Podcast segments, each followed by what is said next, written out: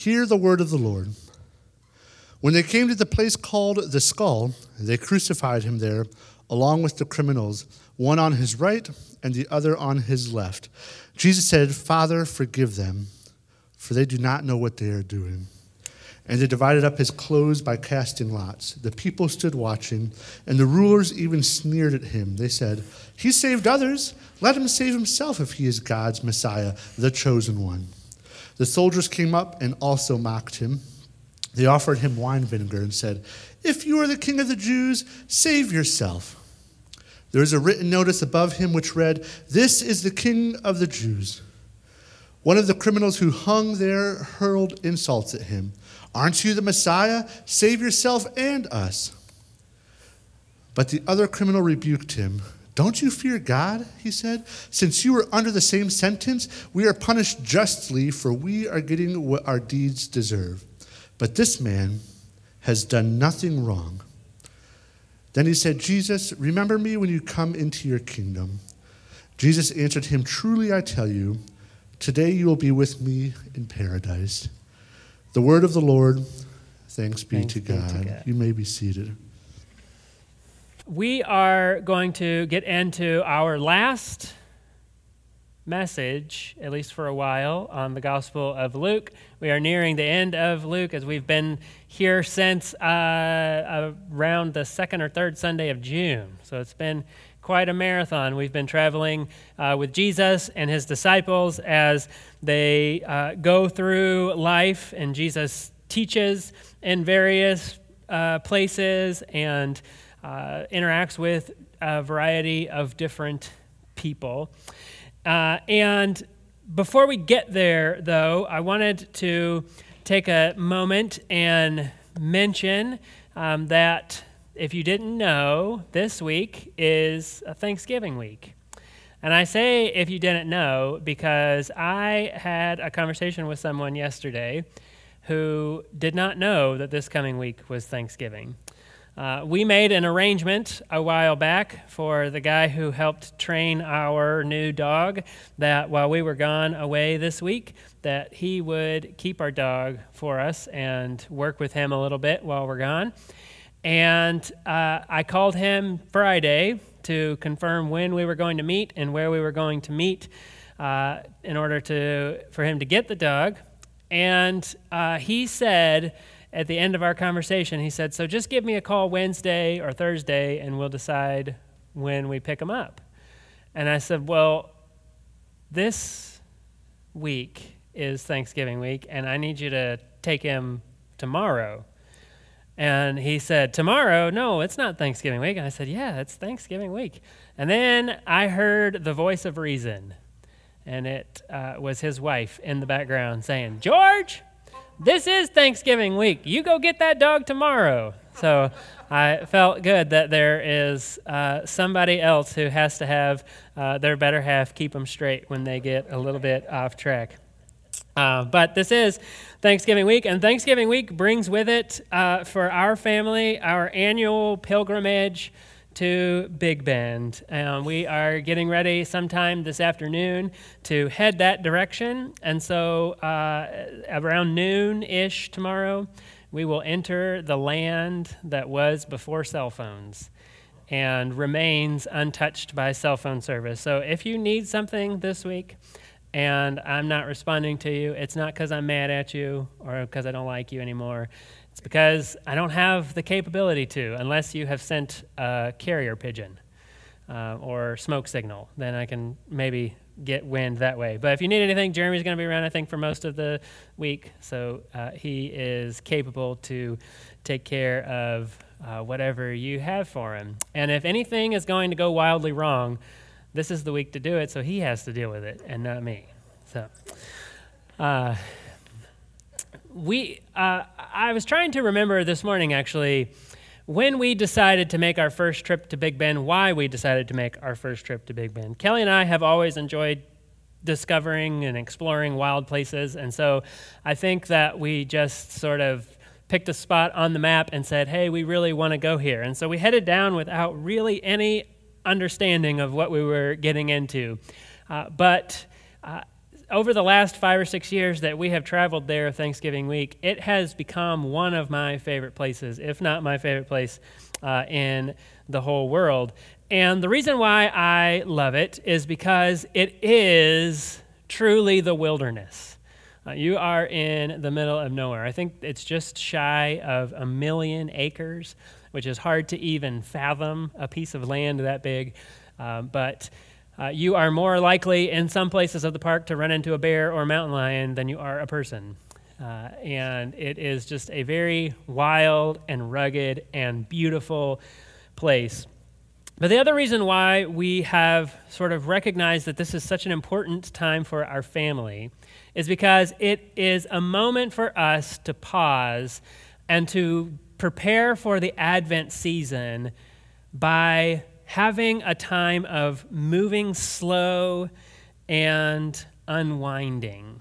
Sometimes we need to have moments in our lives where we move slowly and just allow all of the tension, all of the anxiety, all of the frustration, all of the distractions, sometimes even the excitement and the joy and the, the, um, the love. Sometimes we even need to unwind from that, but we need to have moments in our lives where we can pause and just simply be present and be reminded of God and who we are uh, and who we are called to be. This morning, I was reading a passage in my uh, little book that I use for uh, the times when I pray in the morning. And uh, the author uh, is a guy by the name of Carlo Carretto. And I'm paraphrasing this because I didn't type it out for us and I left it at home, so I couldn't read it. So I'm going from the best of my memory. Uh, so hopefully, this is what he said. Uh, but he said, I am learning to trust more in the mystery of being human than in my ability to fulfill my duties. Isn't that an interesting thought? I'm trusting more in the mystery of being human than in my ability to fulfill my duties. I think a lot of times, as cliche as it is, we get caught up in being human doings rather than human beings, right? We focus more on what we do and our, the worth that we are able to achieve or create for ourselves. And we need to have times where we can just simply focus on the mystery of being a person and being a person in relationship with our creator. And so, while not everyone is going to uh, a national park far away in the wilderness uh, this next week, my hope is that you will find some time to take a moment and breathe deeply and have some time to unwind. And so, as we turn to uh, what we read recently in Luke, I wonder if we would pray this prayer together to set our hearts on to the things of God. Prepare our hearts, O God, to accept your word. Silence in us any voice but your own, that in hearing we may also trust in your ways through Christ our Lord. Amen. I want you to think back this morning to the last time you were involved in a group project. Maybe uh, for some of you, it was way back when you were in school uh, maybe it was uh, something work related, but you were involved with a group project. Group projects can be uh, either feast or famine, right? They can be either the best thing or the worst thing. If you are in a group of people uh, who are hardworking and uh, motivated and are able to stay on task, then group projects can be very enriching and rewarding. If you are in a group of people who aren't motivated and who aren't able to stay on task and don't have any desire to put forth quality work, then group projects can be a big drag. And if you have if you say, "Well, I've never been a part of a group that was a drag," then maybe that's a sign that somebody thought that you were a drag in their group. No, just joking. Um, for uh, us, though, really, when we step and stop and think about it, life is essentially a set of group projects, right? Uh, obviously, we exist as an individual, but our individuals exist in families. Those families uh, live in neighborhoods, which are a group. Those neighborhoods are in communities, which is a group. Those communities make up cities. Those cities uh, make up counties, and counties uh, make up states, and states, the United States, and then you know continents and geographical areas, and all of these different associations uh, around the world. And so we really have just sets of group projects, and that's kind of what relationships are. Uh, is that they are group projects. Our cultures and patterns and values and the things that uh, motivate us, those things aren't decided by just one person, right? They're decided by groups of people. if you look back throughout history, what's interesting is that what seems to translate into all cultures, into all geographical locations, is that we trust as people mostly in a coercive, power over type of power. A power that says, I'm in charge, and if I have the, the if I'm in charge, then I'm going to do things my way. That seems to be the way that all cultures deal with power. We think this this is so so true that we have uh, a statement probably that you've heard. I'm going to see if you can finish it, okay? It's a two part statement. The first part is just two words it says, Power corrupts. And then absolute power corrupts absolutely, right? That is a statement that, that has been made about uh, a person and how they deal with power and how they wield power once they get it. That power corrupts and absolute power corrupts absolutely. Now, you would think that if there is a statement such as this, that we would approach power with some sort of hesitancy or great caution right? And that's what this statement uh, is there to do, to help us say, well, wait a second, maybe I don't need the power because power corrupts. Um, and then if you have absolute power, it corrupts absolutely. But we don't really do that, right? Um, and most people, I think, have at least a struggle to want to be in control or want to have some sort of power or want to have some sort of ability to be in charge, uh, even though we know the dangers of it. Today on the church calendar is actually the last Sunday of the church year. Did you know that? Uh, it's a, the church calendar goes um, from the beginning of Advent all the way up until the uh, Sunday before um, Advent, which is typically the Sunday before Thanksgiving. And uh, since since June, we have been in the season called ordinary time. Right? Now, I wasn't around when they first initiated the church calendar, uh, but I don't know that I would have chosen ordinary time for the name because it doesn't very, sound very exciting. But the reality is, is that most of our lives are lived in or, is lived in ordinary time, right? Uh, we kind of live in spaces where most of our days are just sort of simply ordinary and the exciting or um, the monumental days are sort of few and far between. And that's the way that it is on the church calendar. So you have all of these, at the beginning of the church year, you have all of these um, exciting and what we would call holy days, like um, Christmas and uh, Easter and Pentecost, days which we celebrate these miraculous interactions of God and humans and the world. Um, but then comes this sort of long time where we have this stretch of no holy days. It's half the year, essentially, or almost half the year, where there's no holy days. So from the day of Pentecost, where we celebrate the Holy Spirit descending down uh, into the hearts and lives of people, uh, up until the Sunday right before Advent, which is today, uh, we have just a time where we are focused on the life of Jesus, is what we have been doing this year. And so today is called Christ the King Sunday. It's the day where we celebrate the, uh, fact that Jesus is king. And as you go through all of the Gospels, which contain the story of Jesus' life, all of them end in the same way.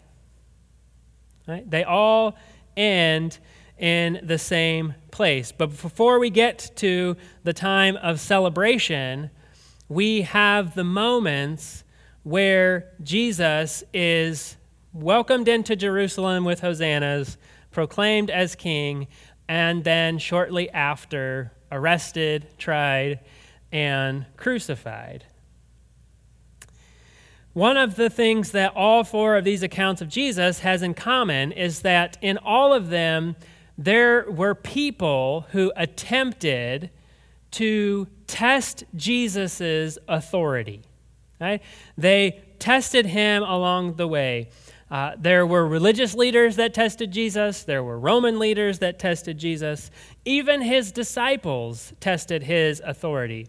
And what we know to be true is that if you make bold statements, there are people that will test you to see if you can cut the mustard or cash the check, right? If you make a bold statement, somebody is going to try you.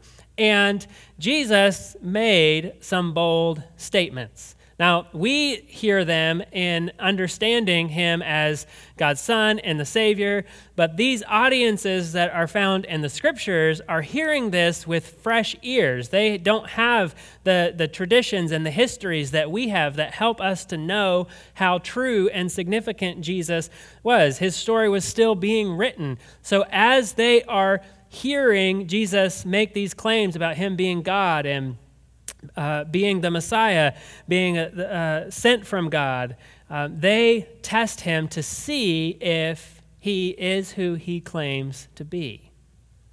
Right? So we find Jesus after arriving in Jerusalem uh, being arrested, and we read these different accounts of people testing Jesus. First about, of all, we read about the guards who were keeping him, uh, keeping watch over him. They tested his power, right? The scriptures tell us that they blindfolded him, that they started hitting him uh, and mocking him by saying, Prophesy, tell us who was the one who hit you. Uh, the council of elders of the Pharisees, they uh, tested Jesus by calling him into question. Herod, tested Jesus. Uh, this is an interesting verse in uh, chapter 23, verse 8. We didn't read this, it's before what we read, but here is what it says about Herod. It says, Herod saw Jesus. He was greatly pleased because for a long time he had been wanting to see him. For what he, from what he had heard about him, he hoped to see him perform a sign of some sort. As I was reading that, I thought, why would Herod be hoping that Jesus would perform a sign? Well, Herod was given authority over um, the Jewish people by the Roman government. He had power, and people who have power want to find other people who have power so that they can expand their own power, right? So if Jesus can perform this great sign, then perhaps Herod can take charge of Jesus and then he can expand his own power. Jesus' response to all of this testing was this Father, forgive them, for they don't know what they are doing.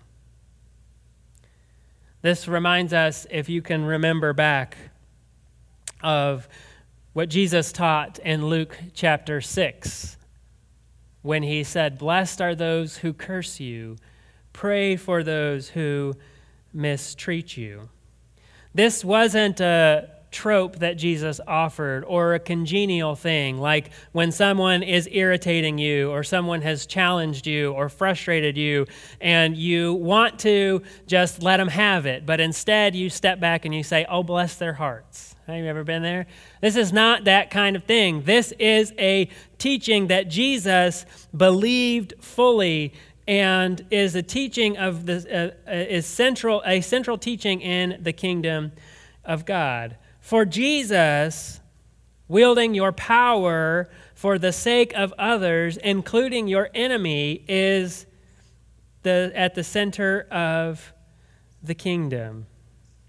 Jesus' power as king wasn't exercised to save himself, but to save those who crucified him. His power wasn't for himself, but to save those who crucified him.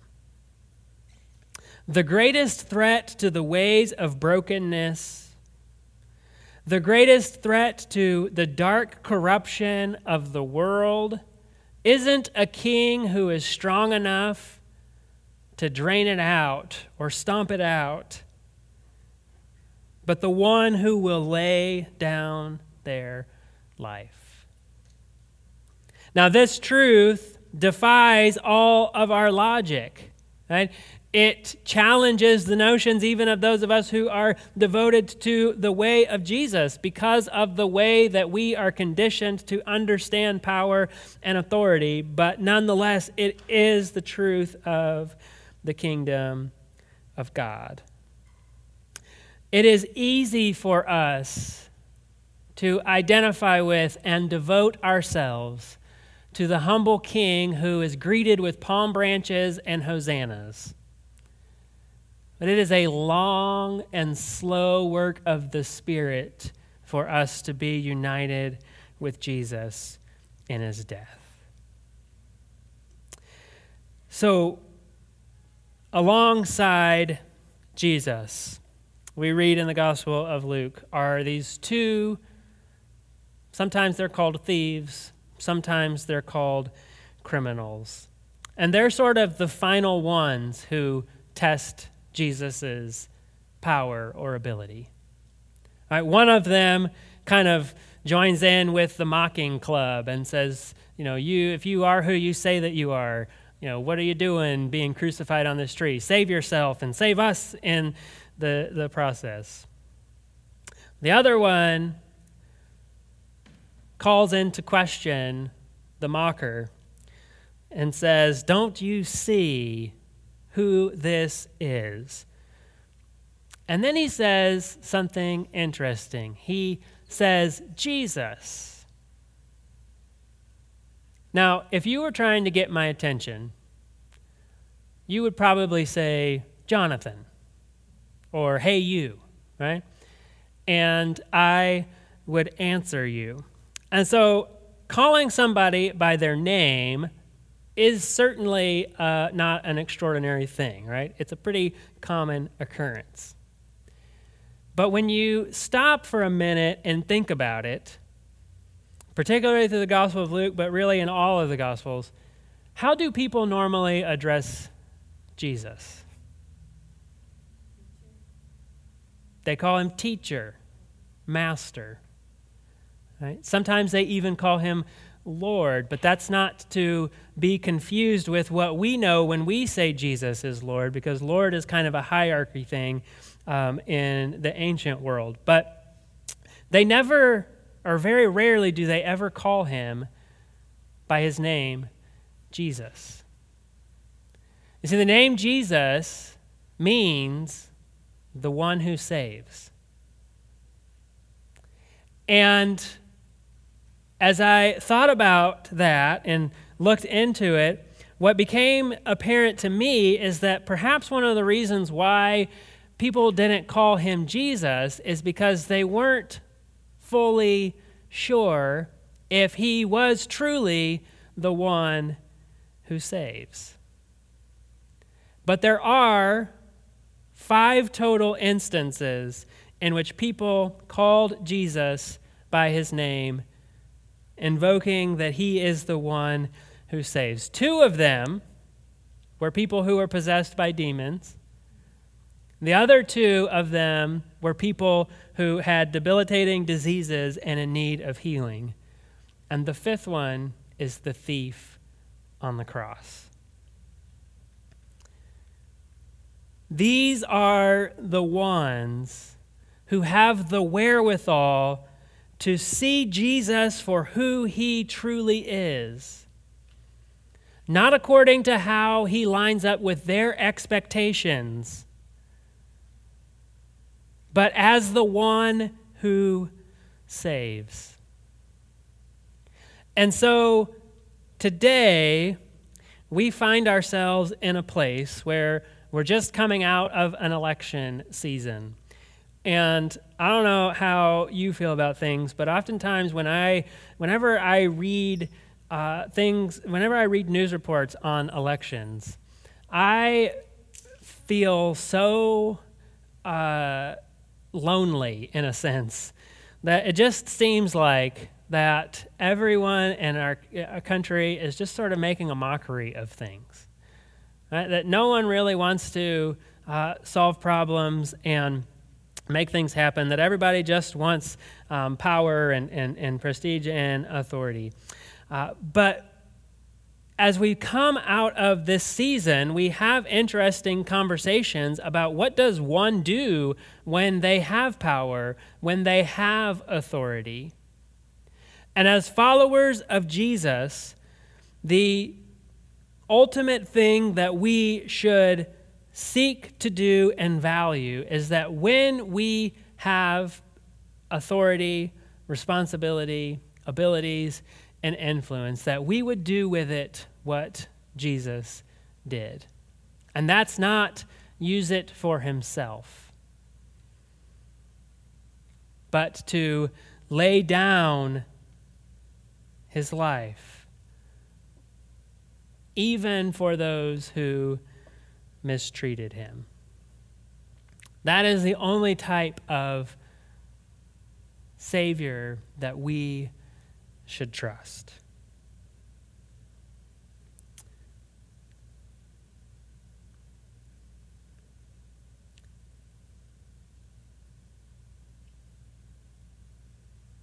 Would you pray with me today? Jesus, as we enter into uh, the holiday season, beginning with a day in which we are contemplative of the things that we are grateful for. My hope, Jesus, is that we would all remember what it is that you have done for us and given us. That you, Jesus, humbled yourself even to the death on a cross so that we might find life and learn to truly live. You are indeed, Jesus, the one who saves. And we pray today for all of us that as we go about this next week, that we would proclaim in our thoughts and our interactions with others this truth that you are the one who saves. And at every point possible, may we be faithful to your kingdom and leverage whatever abilities and influence and resources we have to bless our neighbor. We ask these things, Jesus, in your name and for your sake. Amen.